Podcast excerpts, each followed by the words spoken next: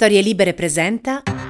Buongiorno, ben trovati in questo nuovo appuntamento di Quarto Potere, il secondo appuntamento speciale con eh, la lettura degli articoli del giornale Novaia Gazzetta Europe, un'iniziativa Storie Libere in partnership con eh, Novaia Gazzetta Europe appunto per eh, raccontare quello che avviene nel mondo ad est e di quello che avviene nella blogosfera dei paesi russi che vivono sotto una cappa oppressiva e dittatoriale di Vladimir Putin. Siamo qui appunto per eh, raccontarvi la eh, seconda giornata di eh, questa esperienza di partenariato giornalistico e lo facciamo iniziando con un articolo molto interessante scritto dal politologo russo che risiede appunto a Bruxelles, Mikhail Komin, come il Cremlino promuove Orban come voce della vera Europa. Come saprete in questi giorni si sta svolgendo a Vilnius, si è svolto a Vilnius il vertice NATO, le due eccezioni tra virgolette sono state appunto Viktor Orban e su alcuni aspetti lo stesso Recep Erdogan appunto che ha finalmente approvato l'entrata all'interno dell'Alleanza Atlantica anche della Svezia e Orban sembra in questi consessi internazionali dell'Unione Europea alla Nato un po' la pecora nera o forse la pecora russa del regime di Putin. La peculiare relazione tra i due regimi autoritari, Russia e Ungheria, è nota da tempo, eh, scrive Comin, ma dopo l'invasione russa su larga scala dell'Ucraina nel 2022 Orban è stato sempre più spesso definito alleato di Putin all'interno dell'Unione Europea.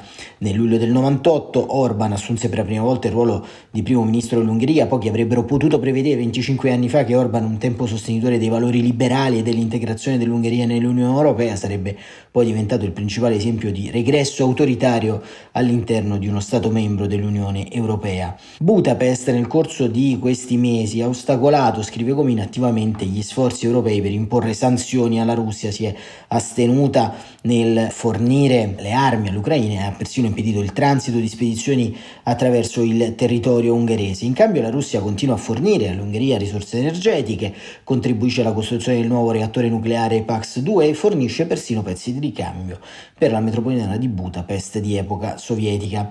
Tuttavia il contributo più significativo che l'Ungheria offre al regime di Putin è simbolico. Orban e altri politici ungheresi appaiono spesso sugli schermi televisivi russi e hanno un ruolo di primo piano nei media statali dove sono annunciati come l'incarnazione della vera Europa con una posizione sovrana sulla guerra in Ucraina, cioè di fatto a sostegno della Russia. Tuttavia le relazioni tra Budapest e Mosca non sono state sempre così innocenti e pulite. Nel 2007 quando Orban e il suo partito Fidesz erano all'opposizione in Ungheria è scoppiato un caso acceso intorno al dibattito politico sul destino di un monumento commemorativo dei soldati sovietici morti nella seconda guerra mondiale, situato nel cuore di Budapest. Orban era tra coloro che sostenevano l'idea di ricollocare il monumento altrove e ha persino rilasciato dichiarazioni forti suggerendo che l'Ungheria avesse chiuso la porta ai russi, all'Unione Sovietica e al comunismo, rimanendo aperta all'Occidente. Nonostante queste affermazioni, la dura reazione del Cremlino ha impedito lo spostamento del monumento. A distanza di 15 anni la polizia ungherese si trova ora occasionalmente di guardia addirittura al monumento proteggendolo dagli attivisti in occasione dei eventi storici significativi in Russia come il 9 maggio, il giorno della vittoria. Nel 2008, scrive Comin, quando era ancora all'opposizione, Orban ha condannato con forza l'aggressione russa contro la Georgia si è persino espresso a favore dell'invito immediato di Georgia e Ucraina ad aderire alla Nato.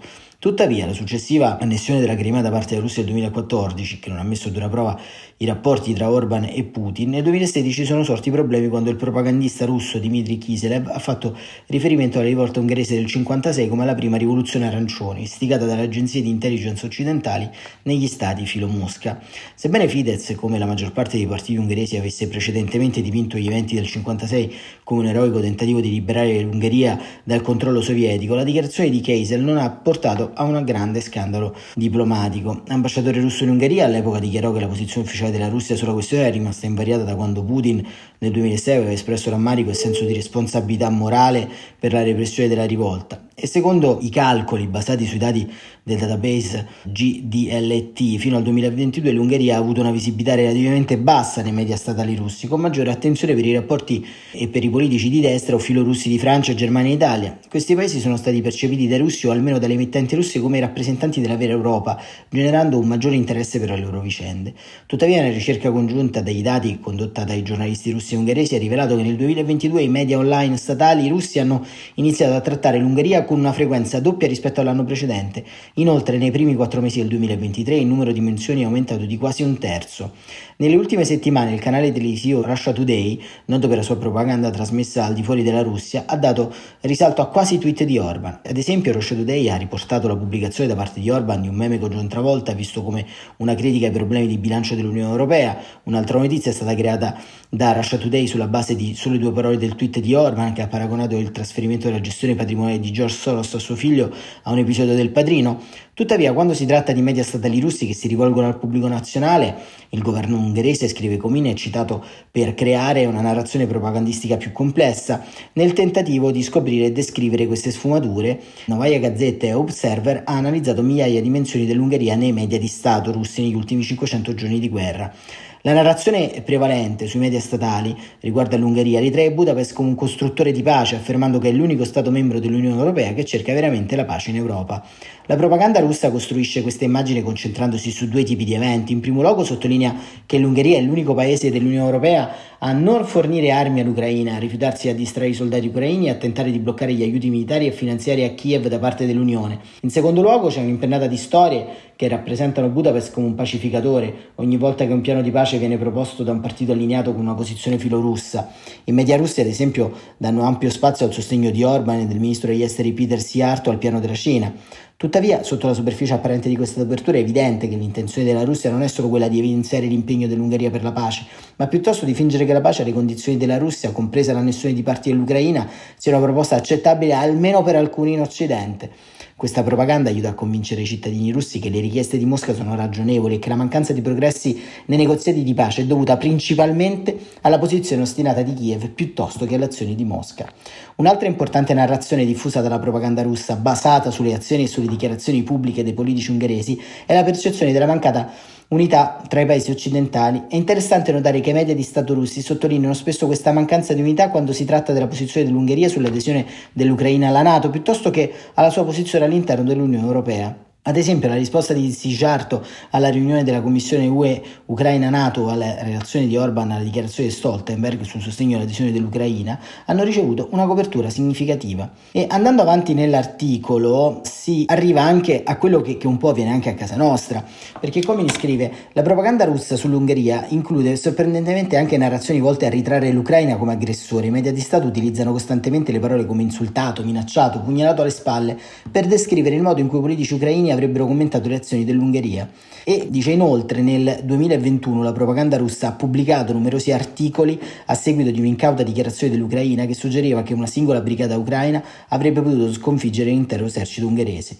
La singolare posizione dell'Ungheria su varie questioni relative all'Ucraina fornisce continuo carburante alla propaganda russa, con Budapest che fornisce così un altro e forse il più significativo servizio al Cremlino.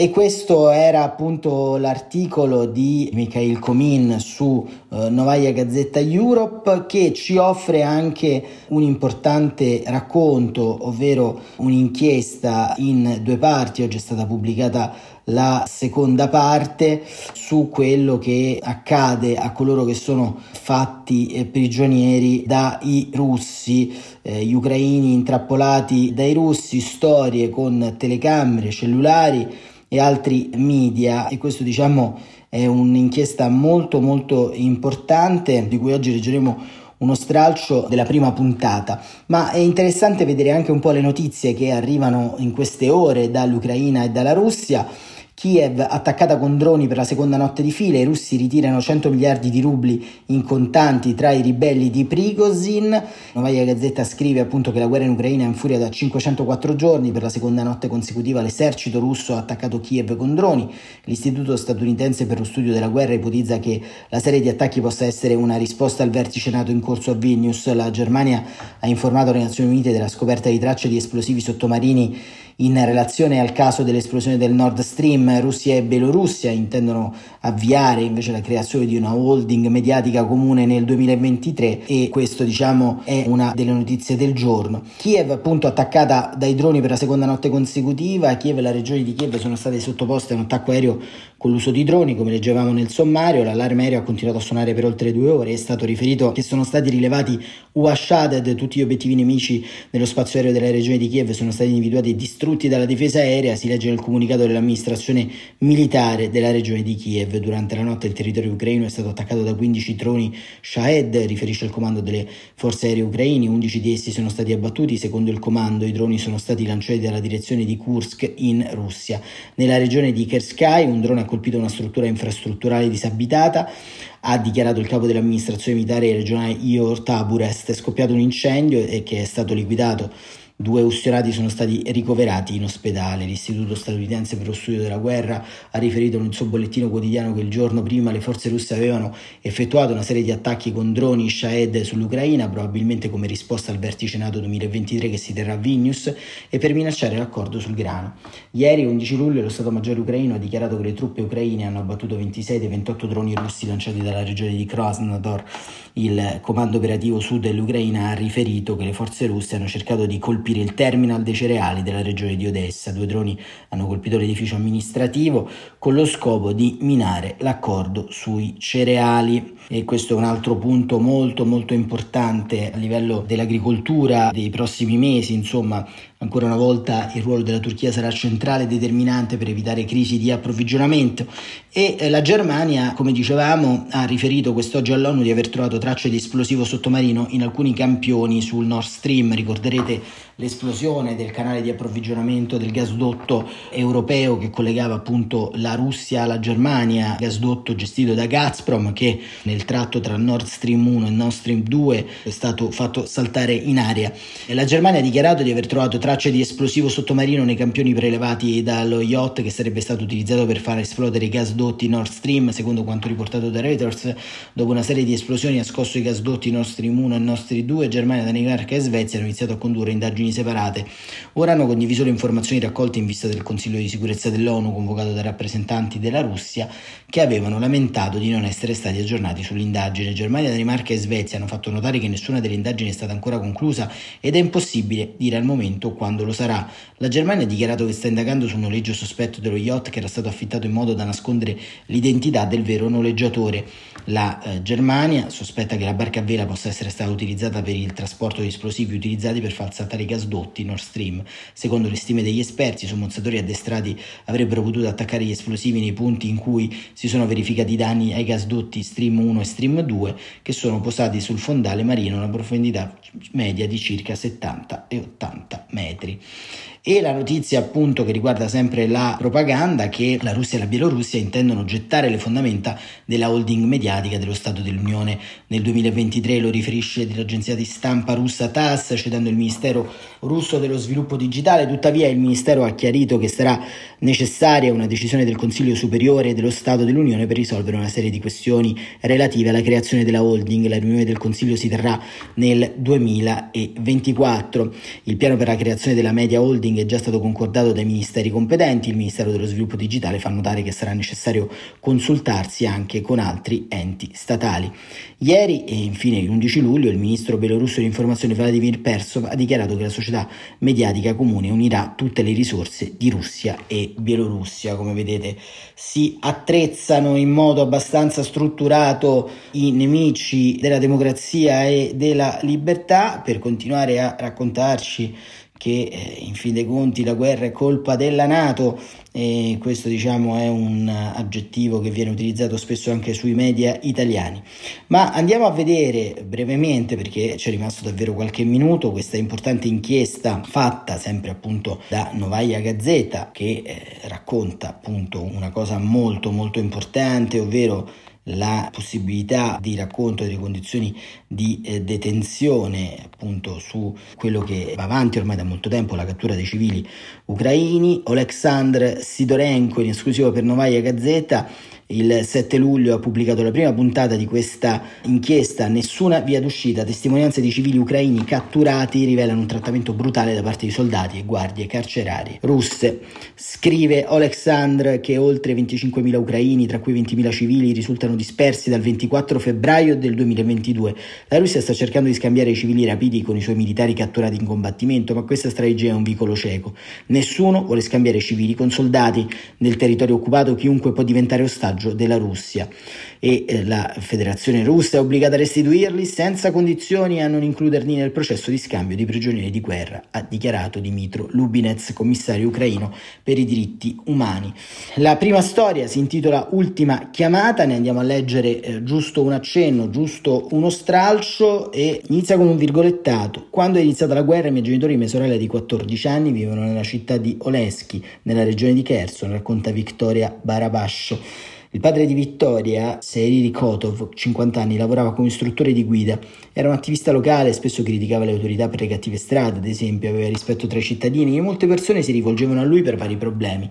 Intorno alle 6 del mattino del 7 aprile del 2022, cinque grandi veicoli militari sono avvicinati alla casa di Kotov e hanno circondato il cortile. Serini era appena uscito per in veranda a fumare, la moglie e la figlia minore stavano ancora dormendo.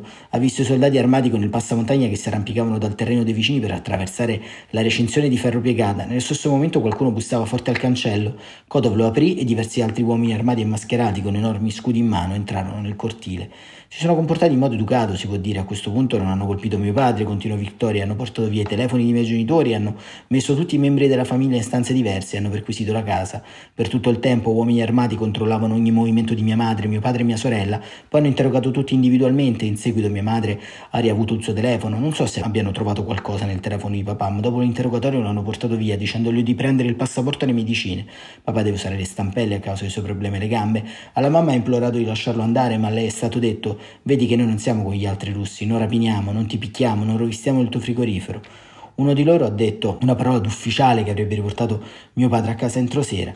Alla moglie di Cauta fu detto di tenere il telefono a portata di mano e di aspettare una chiamata. La sera successiva Siri poté chiamare la sua famiglia in viva voce. La sua voce era diversa, spaventata, parlò con la moglie, poi chiese di passare la figlia più piccola. Quella stessa sera chiamò anche la figlia maggiore, Vittoria. Quella fu l'ultima volta che la famiglia gli parlò. Disse allora che aveva avuto un attacco epilettico che era sotto flebbo, per questo non aveva chiamato ieri, ricorda Vittoria, ma si sentiva nella sua voce che non era vero. Ci stava solo rassicurando. Io ho chiesto papà, ti hanno picchiato? E lui ha risposto frettolosamente di no. Non l'abbiamo più sentito fino a metà dell'anno scorso. Dopo questa strana telefonata la famiglia ha aspettato un'altra settimana, poi la moglie e la figlia sono partite per il territorio sotto il controllo ucraino. Una volta al sicuro hanno iniziato subito a scrivere alle autorità ucraine. L'ufficio del procuratore ha persino aperto un caso penale archiviando Kotov come persona scomparsa. La famiglia si è rivolta anche all'autorità russa della regione, ma non ha ricevuto alcuna risposta. Prima di partire non hanno osato fare alcuna richiesta, temendo che i militari russi avrebbero dovuto fare qualcosa di peggio anche a loro. Quattro mesi dopo, in agosto, Kotov riuscì a comunicare con la sua famiglia attraverso un compagno di cella. Una volta libero, l'uomo l'ha immediatamente informato la figlia maggiore di Kotov che il padre si trovava in un centro di detenzione preventiva a Sirfenpol per assicurarsi che la famiglia gli credesse. L'interlocutore ha raccontato una storia che solo loro e Kodov potevano conoscere. Dopo aver scoperto che Sergei Kodov si trova nel centro di detenzione, la famiglia ha cercato di assumere un avvocato in Crimea, ma secondo Victoria è stata solo truffata. Poco prima del nuovo anno la famiglia ha ricevuto una telefonata da un altro uomo, Ivan. Anche lui è stato nella stessa cella di Kodov e Serin e gli ha passato una lettera per la famiglia. Ivan è stato arrestato subito dopo aver lasciato il carcere preventivo e ha dovuto buttare via la lettera, ma era riuscito a imparare la memoria. Fu portato in un'altra prigione e rilasciato un mese dopo. Fu allora che i Kodov scoprirono esattamente dove si trovava Seri e cosa gli era successo. E va avanti questa storia, Serikotov è stato imprigionato durante la sua ricerca, i, russi non hanno trovato nulla sul suo cellulare, ma una perquisizione al telefono di Mikola eh, Perdrovsky, residente a Kherson, ha rivelato che lui e Kodov si sono messaggiati e che quest'ultimo ha inviato informazioni sul movimento di attrezzature militari russe. Secondo Victoria l'avvocato non si fa illusione ed è convinto che il suo cliente resterà in prigione per almeno vent'anni.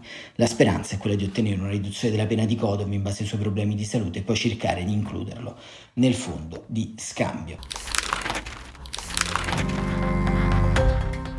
E con questa storia termina la puntata odierna di Quarto Potere, ci sentiamo domani come sempre, ancora una volta con un appuntamento, un approfondimento dal mondo russo-ucraino su quello che avviene in queste ore all'interno di questo conflitto che sta cambiando per sempre la geografia del nostro continente. Grazie davvero per essere stati con noi e a presto risentirci.